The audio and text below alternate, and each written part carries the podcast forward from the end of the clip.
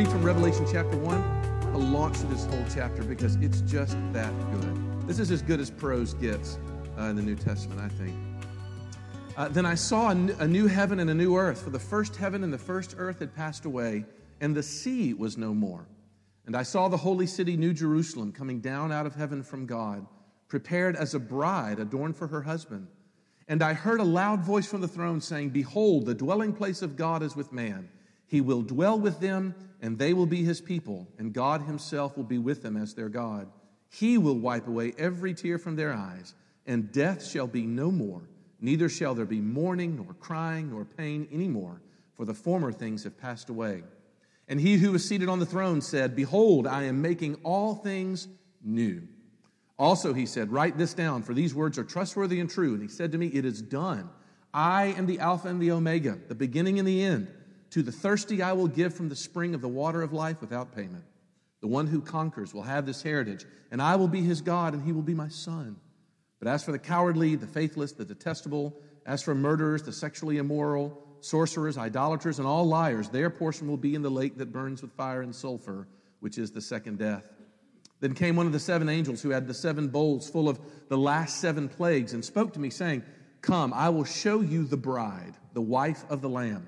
And he carried me away in the Spirit to a great high mountain and showed me the holy city Jerusalem coming down out of heaven from God, having the glory of God, its radiance like a most rare jewel, like a jasper, clear as crystal. It had a great high wall with 12 gates, and at the gates 12 angels, and on the gates the names of the 12 tribes of the sons of Israel were inscribed. On the east 3 gates, on the north 3 gates, on the south 3 gates, on the west 3 gates. And the wall of the city had 12 foundations, and on them were the 12 names of the 12 apostles of the Lamb. And the one who spoke with me had a measuring rod of gold to measure the city and its gates and walls. The city lies 4 square, its length the same as its width. And then he goes on and measures it. He goes down to verse 18. The wall was built of jasper, while the city was pure gold, like clear glass. The foundations of the wall of the city were adorned with every kind of jewel. The first was jasper, the second sapphire and agate, emerald, onyx, carnelian, chrysolite, whatever that is, beryl and topaz, chrysoprase and jacinth and amethyst. And the 12 gates were 12 pearls, each of the gates made of a single pearl. And the street of the city was pure gold, like transparent glass. And I saw no temple in the city, for the temple is the Lord God, the Almighty, and the Lamb. And the city had no need of sun or moon to shine on it, for the glory of God gives its light, and its lamp is the light. By its light will nations walk, and the kings of the earth will bring their glory into it, and its gates will never be shut by day, and there will be no night there. They will bring into it the glory and the honor of the nations, but nothing unclean will ever enter it, nor anyone who does what is detestable or false, but only those who are written in the Lamb's book of life. That just gives you chill bumps. Reading some of that stuff is so good. I wonder how many of you know what a taboo is. A taboo is something that a culture decides that we're just not going to talk about openly. That's a hush-hush topic. And it used to be, back in the day, that these things were primarily sexual in nature. There was a day that if you sort of brought up the topic of homosexuality, people would sort of speak in hushed tones. Those days, as you know, are over. I can sit with a group of college students and bring up just about any sort of question in the sexual realm and have a quick, immediate conversation going without question. However, D.A. Carson, who is a commentator on the book of Revelation that I enjoyed very much, suggested that there is now a new taboo. The last taboo of this next generation, he said, is death. In other words, he said, I can sort of come and speak about sexual dysfunction until the cows come home and never miss a beat. But the second that I say, let me tell you how my brother died of cancer last year, or let me tell you about the time that I lost my sister in a deadly driving accident. We cut the air with a knife. It's so awkward, the idea of death. Carson tells a story of a much-beloved woman in his church who was dying of cancer. And at one point during the prayer meeting that his church had held for her eventual healing, his wife happened to pray, "But Lord, if she is to die, then let her die well." And Carson talked about how offended the people in the Bible study were, that she would pray such a prayer. They were horrified by it. But you know, it's funny, if you go back into sort of the Reformation heritage in which this church stands, you'll find that they talked about death a lot, largely because it was so close to them. In our world, death has become a very antiseptic experience. Most of the things that happen are immediately turned over to the professionals. We don't see things until they're after prepared. It's a very antiseptic experience. But I think the question that D.A. Carson's wife brings up is a good one. How do I die well? If that's morose to you, then you need to read the book of Revelation, because it's a far more cheerful topic than it might sound. Because the Bible gives us a version of the ultimate destiny of those who die in Christ in the book of Revelation, especially at the end. But what I want to tell you, what I want to try to sit in front of you today is that understanding how God says you will finish can be transformational for you in the now, okay? This is not just something to sort of store away and like hold back there sometime. It actually is something that is for today. Look, the doctrine of glorification will help you in the way in which a good golf coach will, all right? Now, those of you who have ever played golf with me know that it's a little silly that I'm using a golf illustration as if I'm a golfer. People say, oh, are you a golfer?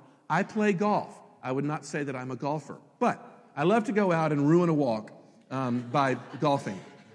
But after sort of working with you, and I've had coaches sort of try to deal with my incredibly awkward swing, after working with you on your take back and sort of your follow through or sorry, your swing, it may be sometimes that they'll find some help by telling you where that club should end up, okay? Which is why I chose this fellow right here. He's interested in knowing where his club finishes. Sometimes, if you think about where you would like the club to end up, it'll correct some of the things in your take back and your follow through. And I've seen this sort of happen in the human realm as well. There's times in which when a young man gets engaged, this is a beautiful moment. When a young college student gets engaged to a girl and suddenly the weight of the world begins to sort of move in on him, because for the first time he begins to think about his future in a way which he never did before. And there's this remarkable transformation that'll happen to him when he suddenly gets a vision of his destiny, right? Never mind whether that's a joyful destiny or a difficult destiny, but he sees it, right? But look, that is a great illustration for how God deals with his people, because the primary image that John uses throughout the book of Revelation to describe this sort of aspect of our salvation as it finishes is a bride who is adorned for her husband, Jesus. And so what I want to look at this morning are three things. First of all, the bride's new location. Where does she live? Secondly, the bride's new look. What's changed about her, right? And then finally, the bride's new life. You see, those all started with the letter L. Preacher tricks just come out from the dozens here. Look, the bride's new location. This is really important to jump into. Look, verse 8 gives us a glimpse into the kind of place in which we will live. And there are two things that need to be emphasized as we dive into this. First, what the text is suggesting is that heaven is not a place that is up in the sky. If there is any sort of effort that we need to make to crush out of the sort of accoutrements that have been attached to our view of heaven, heaven is not up in the sky. Verse 2 says that the new heavens and the new earth are coming down. This is very important. Heaven is coming to us. This is what Scotty Smith says in his wonderful little commentary on the book of Revelation. He says, it is more accurate to say that heaven is going to come to us rather than to say that we are going to heaven. According to the scriptures, our eternal celebration is not going to take place somewhere up in the clouds, but rather right here in God's world, which will totally be remade and renewed.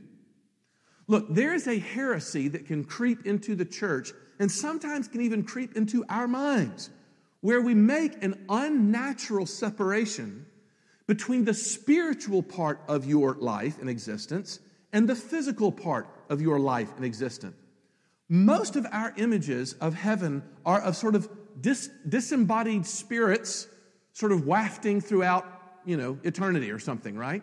And I know that we believe this because of the most persistent question that I've gotten from young people for 23 years about heaven. And you know what it is? Will we know each other in heaven? Now, why would that be the most persistent question? I got that all the time. I mean, will we know each other in heaven? What's the idea? Because they assume that we're just kind of misty, apparitions, with no real form, kind of wafting throughout eternity in the future. But no, the Bible actually says that heaven is going to be a real place with a real earth. One of our Old Testament professors, Richard Pratt, used to say that there is nothing in the Bible to suggest that our experience there in heaven will not be continuous. Now, he uses his words carefully. Continuous with the world that we have now. Now, granted, it'll be remarkably new. Is there anyone here who can imagine what we will do with the physical earth when we are not clouded by the problems of sin? Probably not. That makes it unimaginable and completely different. But that doesn't mean that the good things that God created and pronounced in Genesis chapter 1 as being good, trees are good, plants are good, ground is good, sky is good, are going to somehow sort of disappear. It's a continuous experience with what we have here. This is what we have from, what will we do in heaven? That was will we know each other? This is one of my favorite quotes by Eugene Peterson on his great little quote, Reversed Thunder, commentary on Revelation, where he says, heaven is not remote, either in time or space, but immediate. Heaven is not what we wait for until the rapture or where we go when we die, but what is barely out of the range of our senses, but brought to our senses by St. John's visions. We are now able to look upon the events around us not as a hopeless morass of pagan deception and human misery, but as the birth pangs of a new creation and a beckoning to participate in God's remaking of God's creation. What's he saying? What he's saying is heaven is God's space among us.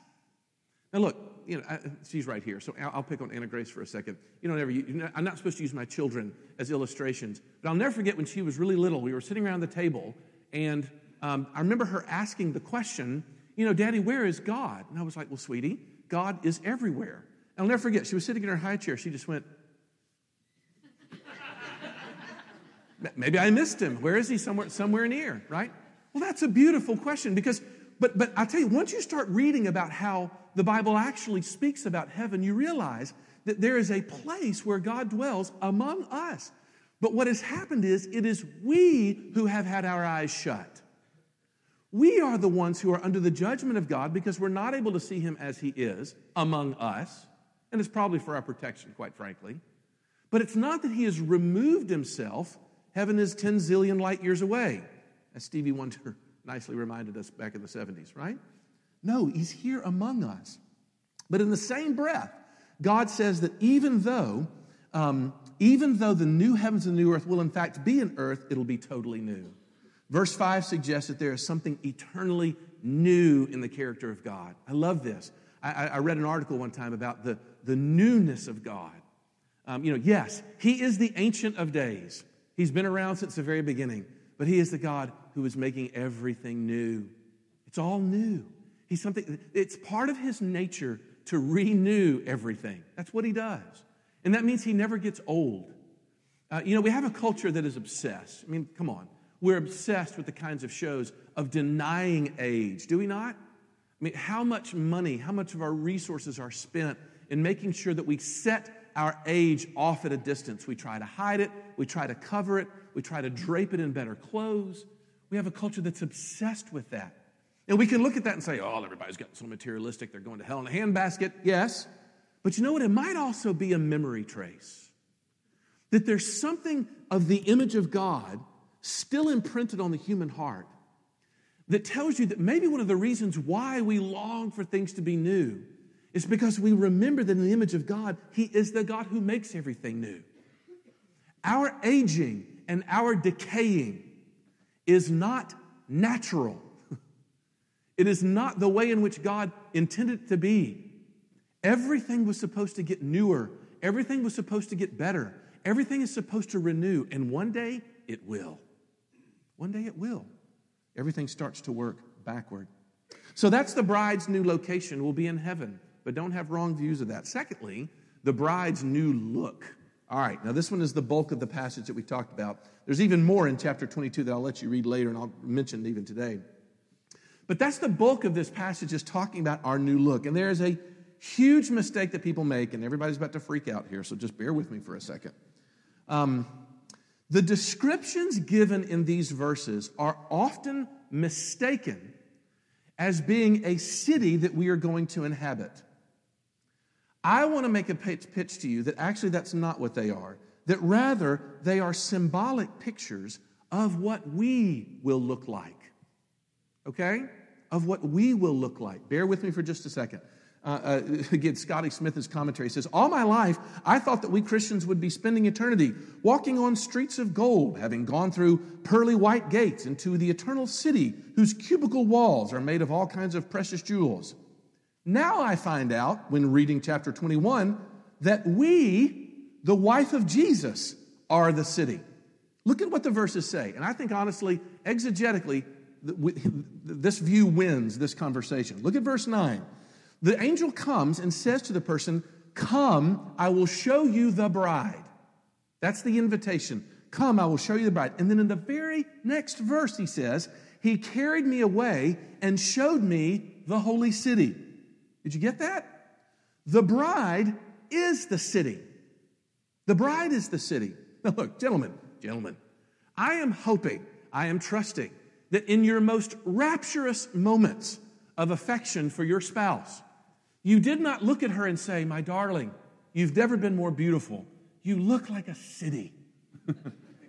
Or maybe you have, and that's where it all went wrong. I don't know. But look, I want you to notice for a moment that there are some, if you take it that way, this passage becomes that much more beautiful. Notice what it says. First of all, there is beauty in the precious stones. Verse 11 says that the city is radiant. She's beautiful. Verse 18 through 21 show us that the names of the stones that appear in the are the same stones that appear in the ephod that Aaron wore around his chest. Remember this, that Aaron was the high priest in the Old Testament. And he had this suit that he wore that was very specific, and God was very specific. And there was a little metal plate that he wore over his chest that had 12 precious stones. Those are the same stones that are here listed almost exactly in Revelation 21. Look, what this means then, this is beautiful. At the moment your spirit leaves you in death, of all the things that we know about that are mysterious to us, we know that it's mysterious. The one thing that's true is you will be immediately cloaked in unimaginable beauty. That you will be altogether lovely at that very moment. I remember one of the first times that I actually openly cried during a sermon was when the guy who preceded me at Ole Miss, a guy named Jeffrey Lancaster, he's a church planter in Memphis right now. Jeffrey used to tell a story about little Lucy, who actually attended this church for while she was here in school the last 4 years. Little Lucy kind of coming up to her and kind of climbing on his lap and getting a little bit affectionate and sort of cuddling back when your daughters were that age when they would do as much. And she sat up there one time and kind of in his lap and she said, Daddy, is I pretty? And Jeffrey was like, oh, you sure are, sweetie. And his illustration was basically this. He goes, is there not a little something inside of every single human being that has that wonder where you're like, Daddy, is I pretty? And the whole point of the book of Revelation is God will one day make that to be yes, and it'll be evident to all. There'll be something of glory that's there. And the fact that he compares it to a gem is just perfect for this series. That's one of those moments where you're like, that'll preach. Second thing that we find is not only beauty, but we find security in the walls. Good grief. People that go, what about the detail in this walls? Well, bear with me. Look at this. If you tried to calculate these in physical terms, you would find how absurd it would be to actually assume this is a real physical place. The city actually, if you added up all the cubits and the size and the measuring rod, would actually stand about 1,365 miles high and long and wide. That's how large it would be. Dennis Johnson has got a commentary called The Triumph of the Lamb in Revelation where he says this, as for height, the top of a city wall standing 1,365 miles above the earth would extend into the orbit path of some man-made satellites. These measurements, however, are not to be understood as physical data, but, listen to this, as enhancing the vision's imagery concerning the church's immensity and security.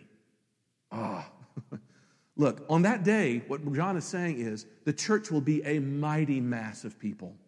In other words, at your death, you do not go to be alone. I don't think we remind ourselves of that as much as we should, is that whatever journey that we have to cross, that I know for many of us who have thought about this, and the older that you get, like this becomes more pressing. Okay, I'm getting in trouble for this, but I'm going to say it anyway. Okay. So we're going on this one. Just bear with me. All the elders are going, here we go.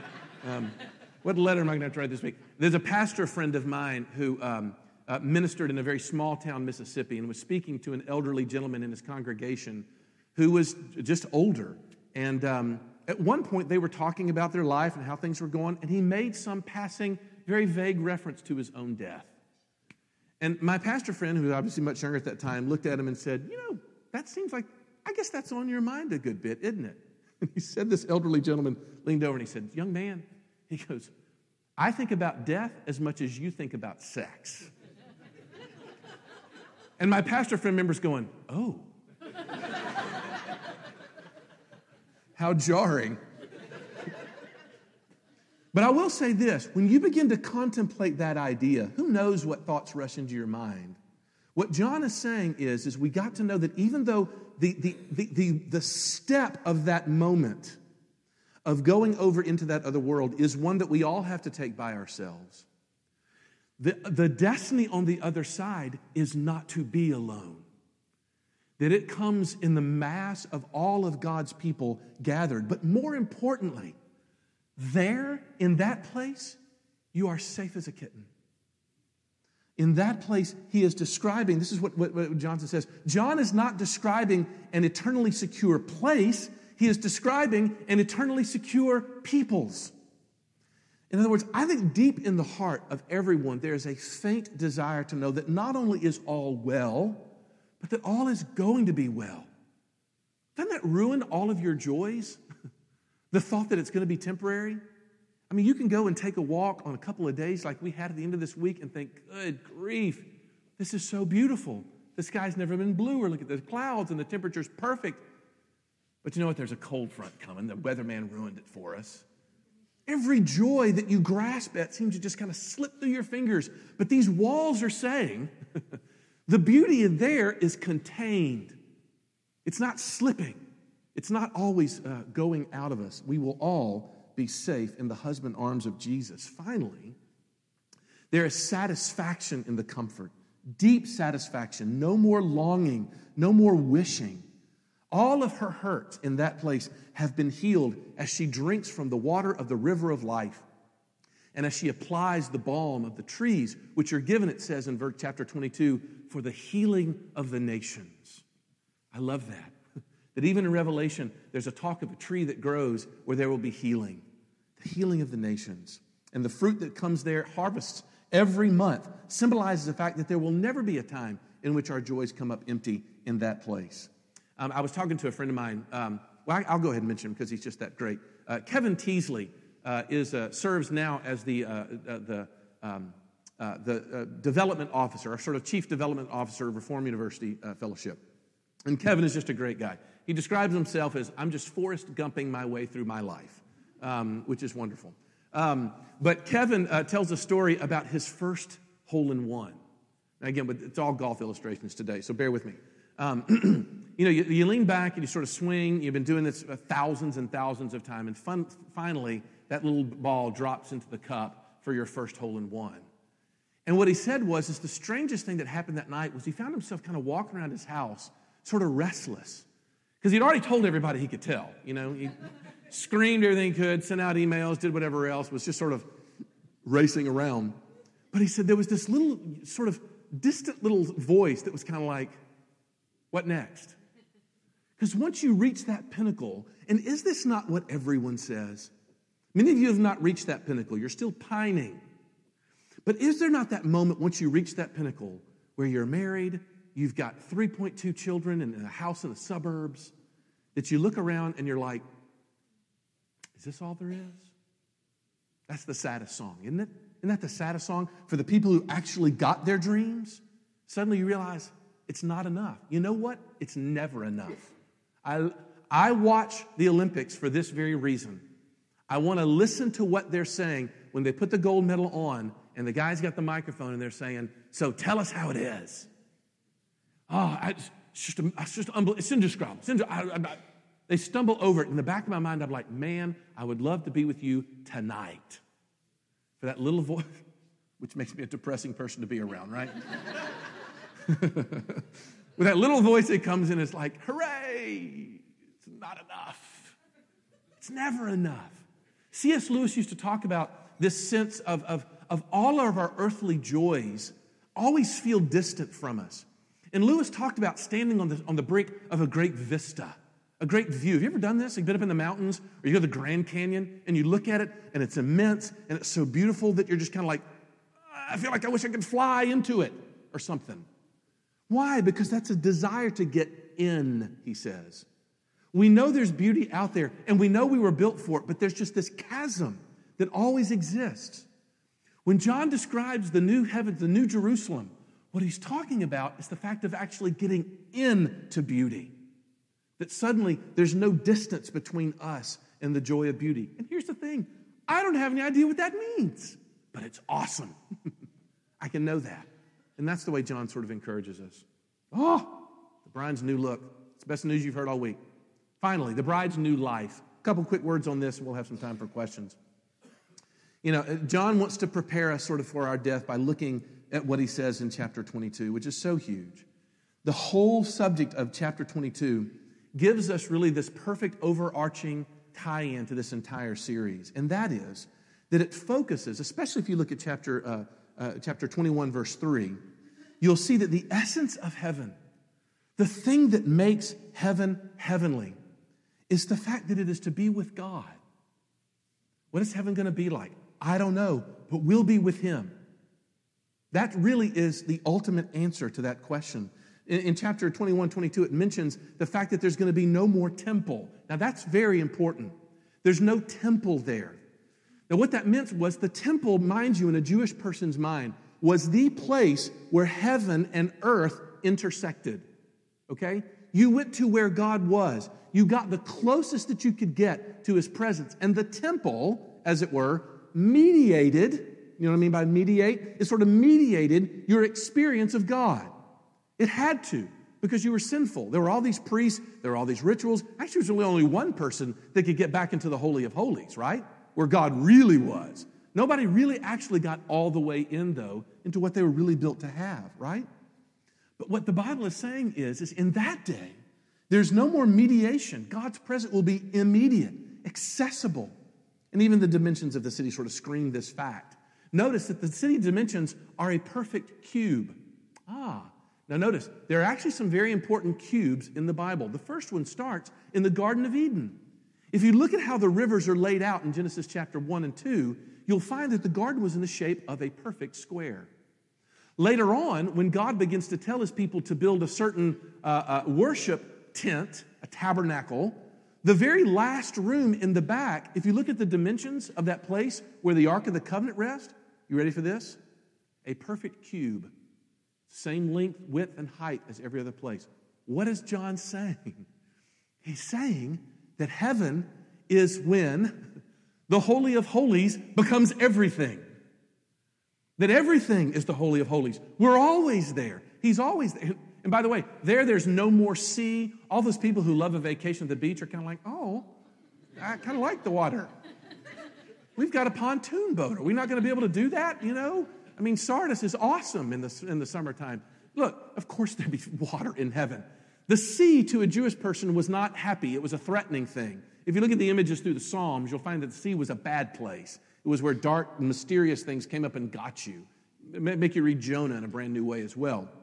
But what they're saying is there's no dark places. There's no scary spots, you know? There's no being nervous as you walk back to your car in the Walmart.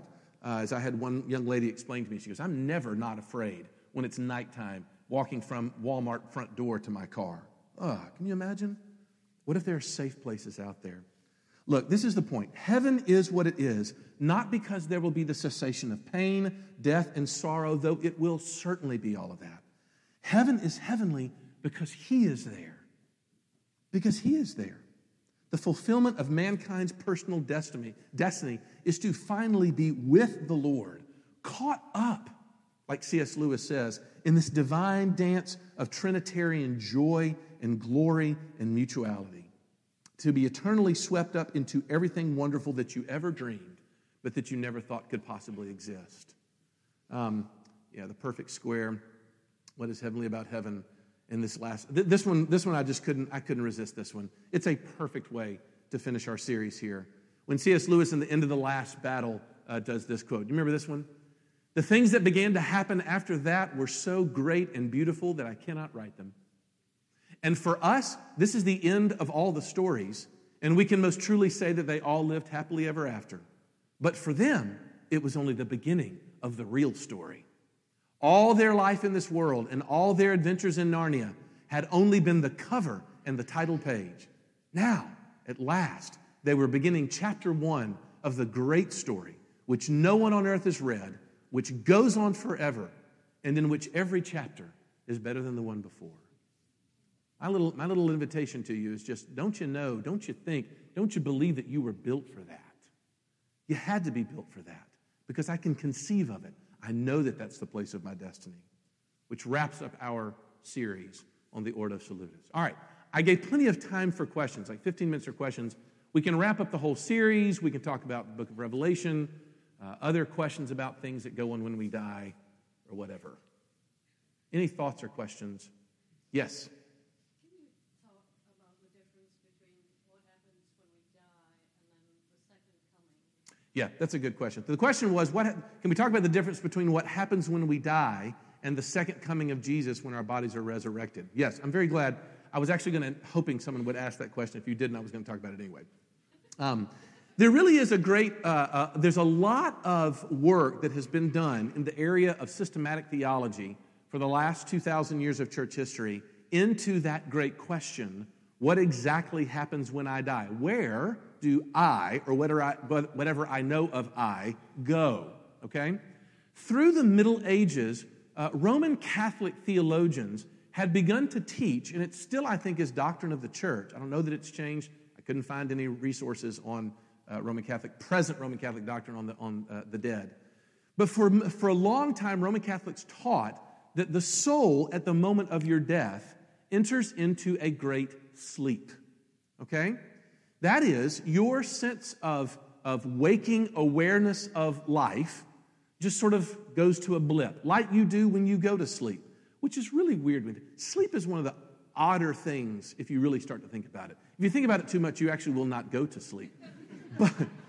But there's this strange entry into another world of consciousness but not consciousness, and it's a strange sort of thing. But what the Catholics had said is that is where one goes. It just sort of blips. And the very next thing that someone knows when they die is the resurrection of the body at the last day. Does that make sense? That is, one goes to sleep, stays asleep for however much longer God has to sort of play out human history, but in their experience, it is as if they are transported immediately to the future when they will receive their new body and they are raised to newness of life. Okay? That is the Roman Catholic teaching. When the Reformation rose up some 400 years ago, they began to take issue with that teaching, beginning with John Calvin. Calvin was the first one to say, the problem with that view is it makes many passages that we have in Scripture very problematic. For instance, one of the main ones is when Jesus is on the cross with the two thieves. Remember the conversation Jesus has with the two thieves while he's being crucified? You know, one of them is kind of like, if you're the Christ, save us and yourselves, kind of taking shots at Jesus. The other guy looks and goes, hey, this guy's never done anything wrong. We deserve to be here. He's not done anything wrong. And Jesus sort of notices that confession and says, hey, look, let me tell you something for sure. Like, this day, you will be with me in paradise. And Calvin's point was, that language is a little too specific to suggest that, this day, really thousands of years away from now, you'll be with me in paradise. It just doesn't fit. Does that make sense? Another passage is where Paul is talking, boy, I lost this. Is this Philippians? Colossians? that it is better for me to depart and be with the Lord, right? He looks at himself as saying, it is better for me to depart and go and be with the Lord, that there's a sense in which at the moment of one's death that you are with the Lord. So where does this land us? I think it is better to think that for reformational teaching, at the time of our deaths, there's a sense of awareness and consciousness of, number one, having been made perfect. Our thinking is clear for the first time ever without sin. Our awareness is as keen as our mind has ever been able to be. But we are indeed disembodied souls.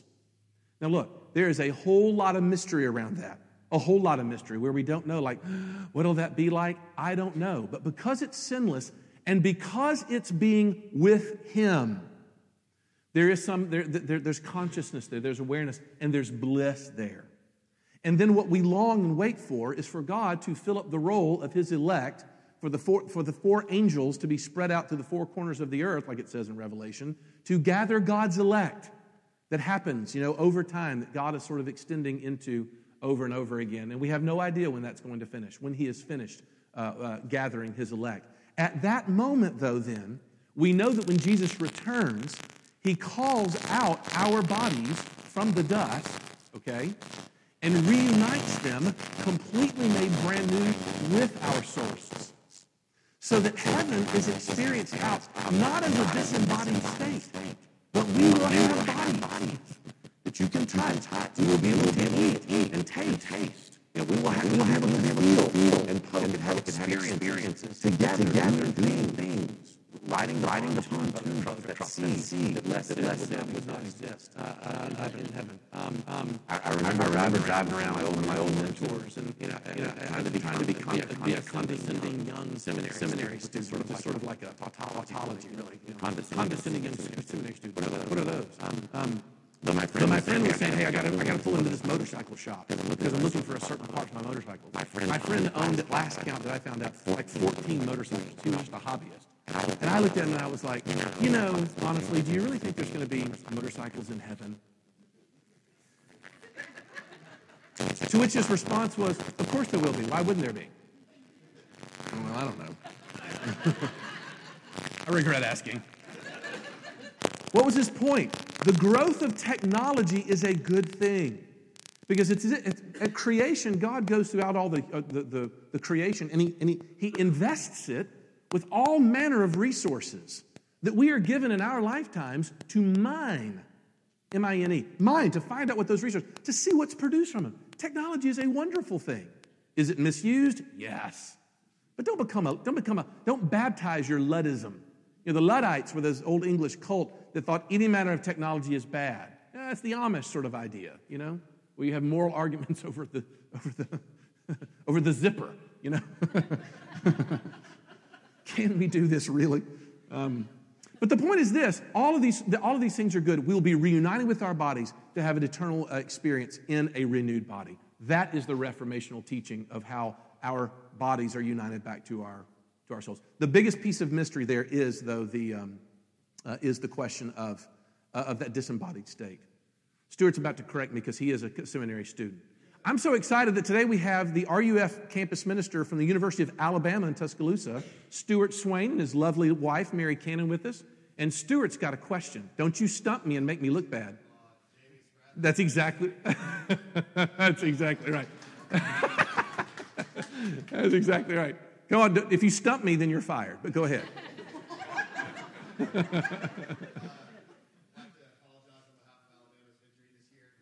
Don't even start. How dare you? That's right. Yes. Meredith Sanford works at Alabama. Yes.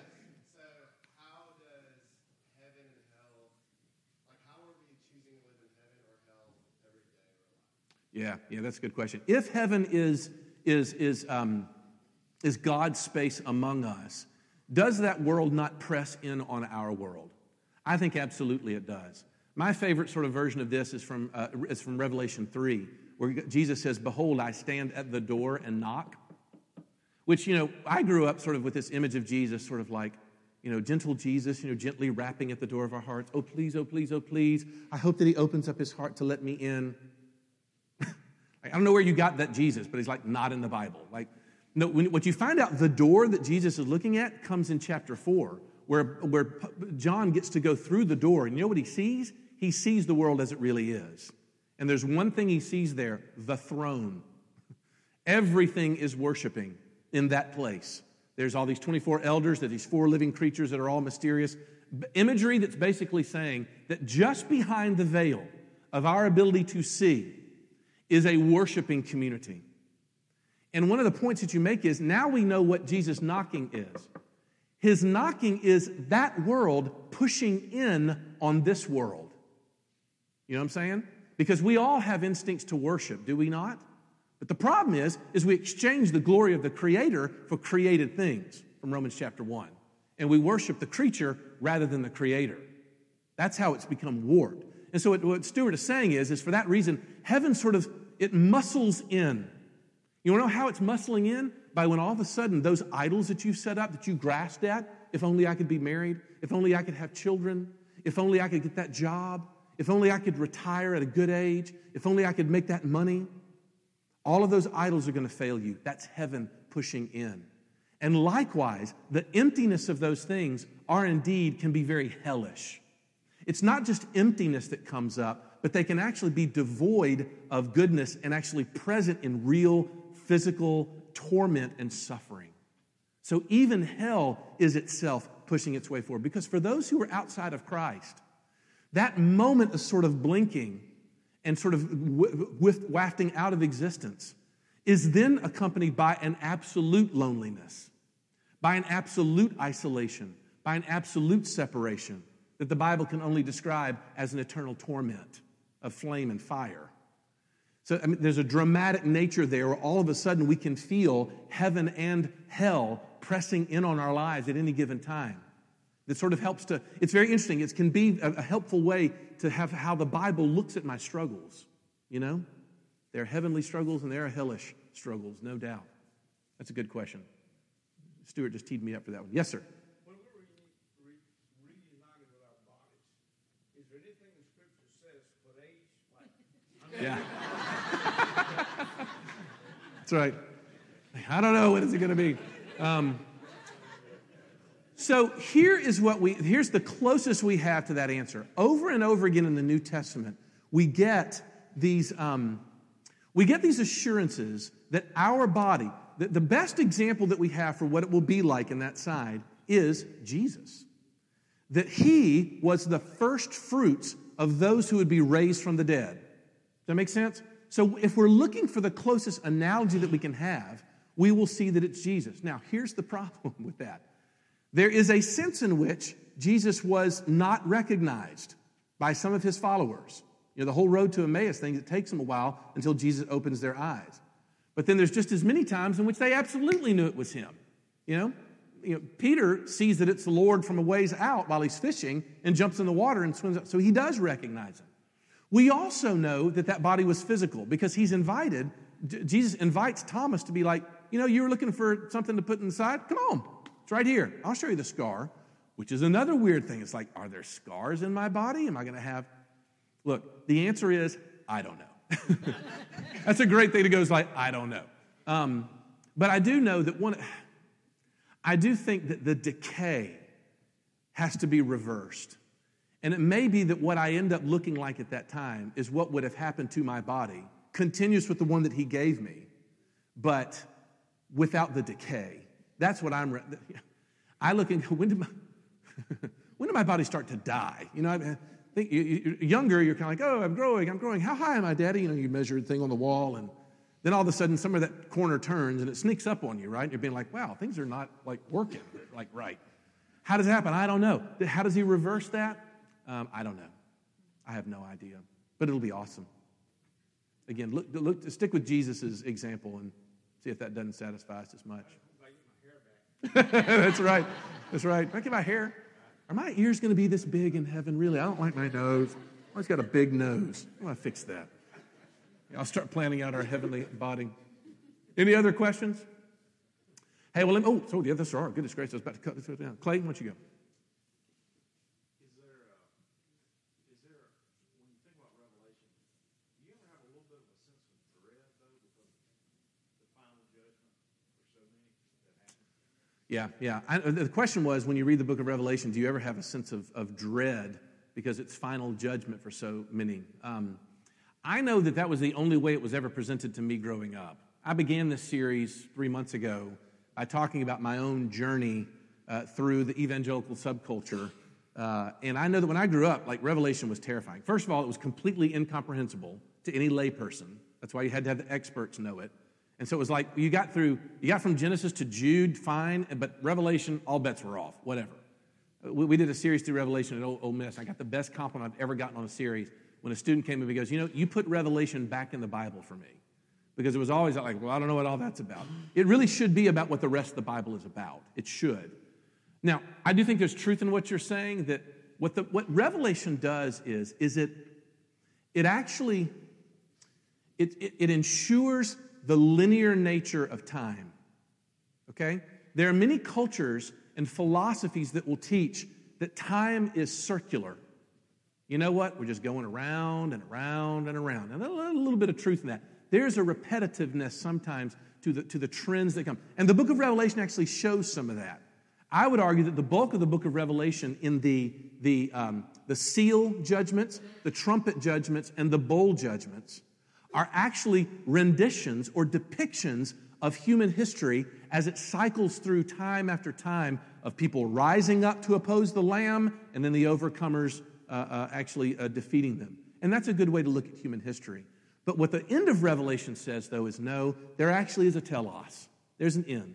There's a place we're going to where God is going to stop it all and fix it all. And there's a sense of that linearity that's good Christian worldview, okay? But also, this is my only answer to that question.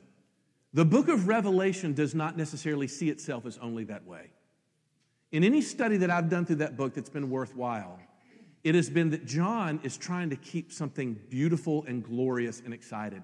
And if I stop for a moment and I'm arrested by the thought of, oh gosh, that kind of terrifies me a little bit, then I want to go back to first things, So what standing will I have? Like, what will I appeal to when I stand before him in that day? What will be my case? And if all of a sudden I start to do a mental survey of how well I did that month, or what kind of good Christian I've been that week, you're probably going to be depressed and terrified at that thought. But that's true all the time, isn't it? Isn't the temptation always to view our salvation as ultimately being on my shoulders? The book of Revelation is coming in and saying, man, no, just on the other side of our senses, right here, heaven, God's space among us, there's a worshiping community that's pressing in, and he's created a salvation that's great. So yeah, if it terrifies me, that wasn't John's point. That's how I would respond to that. All right. Is it quick? Go ahead, Susan. Give me a quick one. So what if I'm sitting here and I go, well, that doesn't sound fun to me. What if I'm going, okay, the content thing maybe, but yeah. People are going to worship for eternity. I can't sit in church for an hour. Yeah, right. Where does a Christian or even maybe a non-Christian go to diagnose those feelings? Is it they're not looking at and you haven't seen your correctly for that? I think that's part of it. Yeah, this is where, okay, you're asking a homiletical question for me, which is how does one teach about that? Again, the linchpin I was trying to get you to this morning was that our experience in heaven should be continuous with what we have now. And so therefore, there ought to be a sense of my experience now of heavenliness and hellishness that instruct me about that. For instance, I may not know those images are like, still doesn't sound very cool. Okay, we're going to be a city? What? What was he saying? I'm a city? But the security, though, I know what it's like to feel unsafe.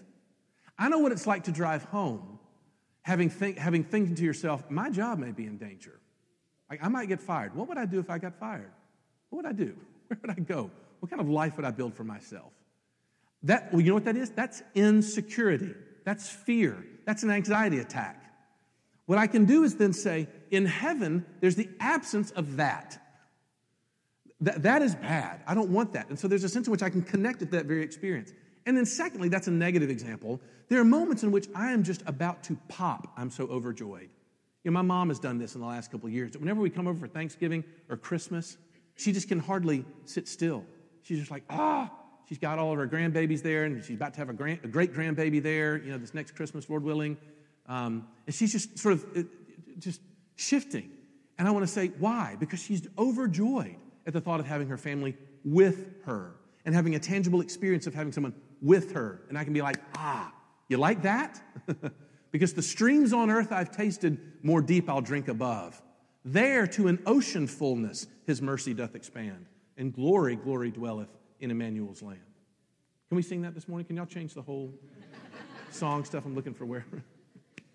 Anyway, so connect my present experience is what I would say to that. Okay, let me close in prayer and say thank you for it. Lord Jesus, thank you for the time that you have given us together. We thank you for these great and glorious things. You've not left us to ourselves. You've not abandoned us, even though it often feels that way. But you've given us real delights and real joys. We're going to eat real food for lunch today. We're going to experience real goodness and love of loved ones that are tangible and will never end. They'll never end because of what you've done in us and for us. Lord Jesus, if you would give us a great vision of that, we think that we might change. We would grow. We would be transformed if we got a real vision of that. Would you do that? So that by your Spirit, as we worship now, that we would participate with that heavenly world that's all around us. We've never been closer to heaven than we will be in the next hour. So let us experience that and feel a sense of your Spirit and your comfort and your joy that you're there. Would you do that?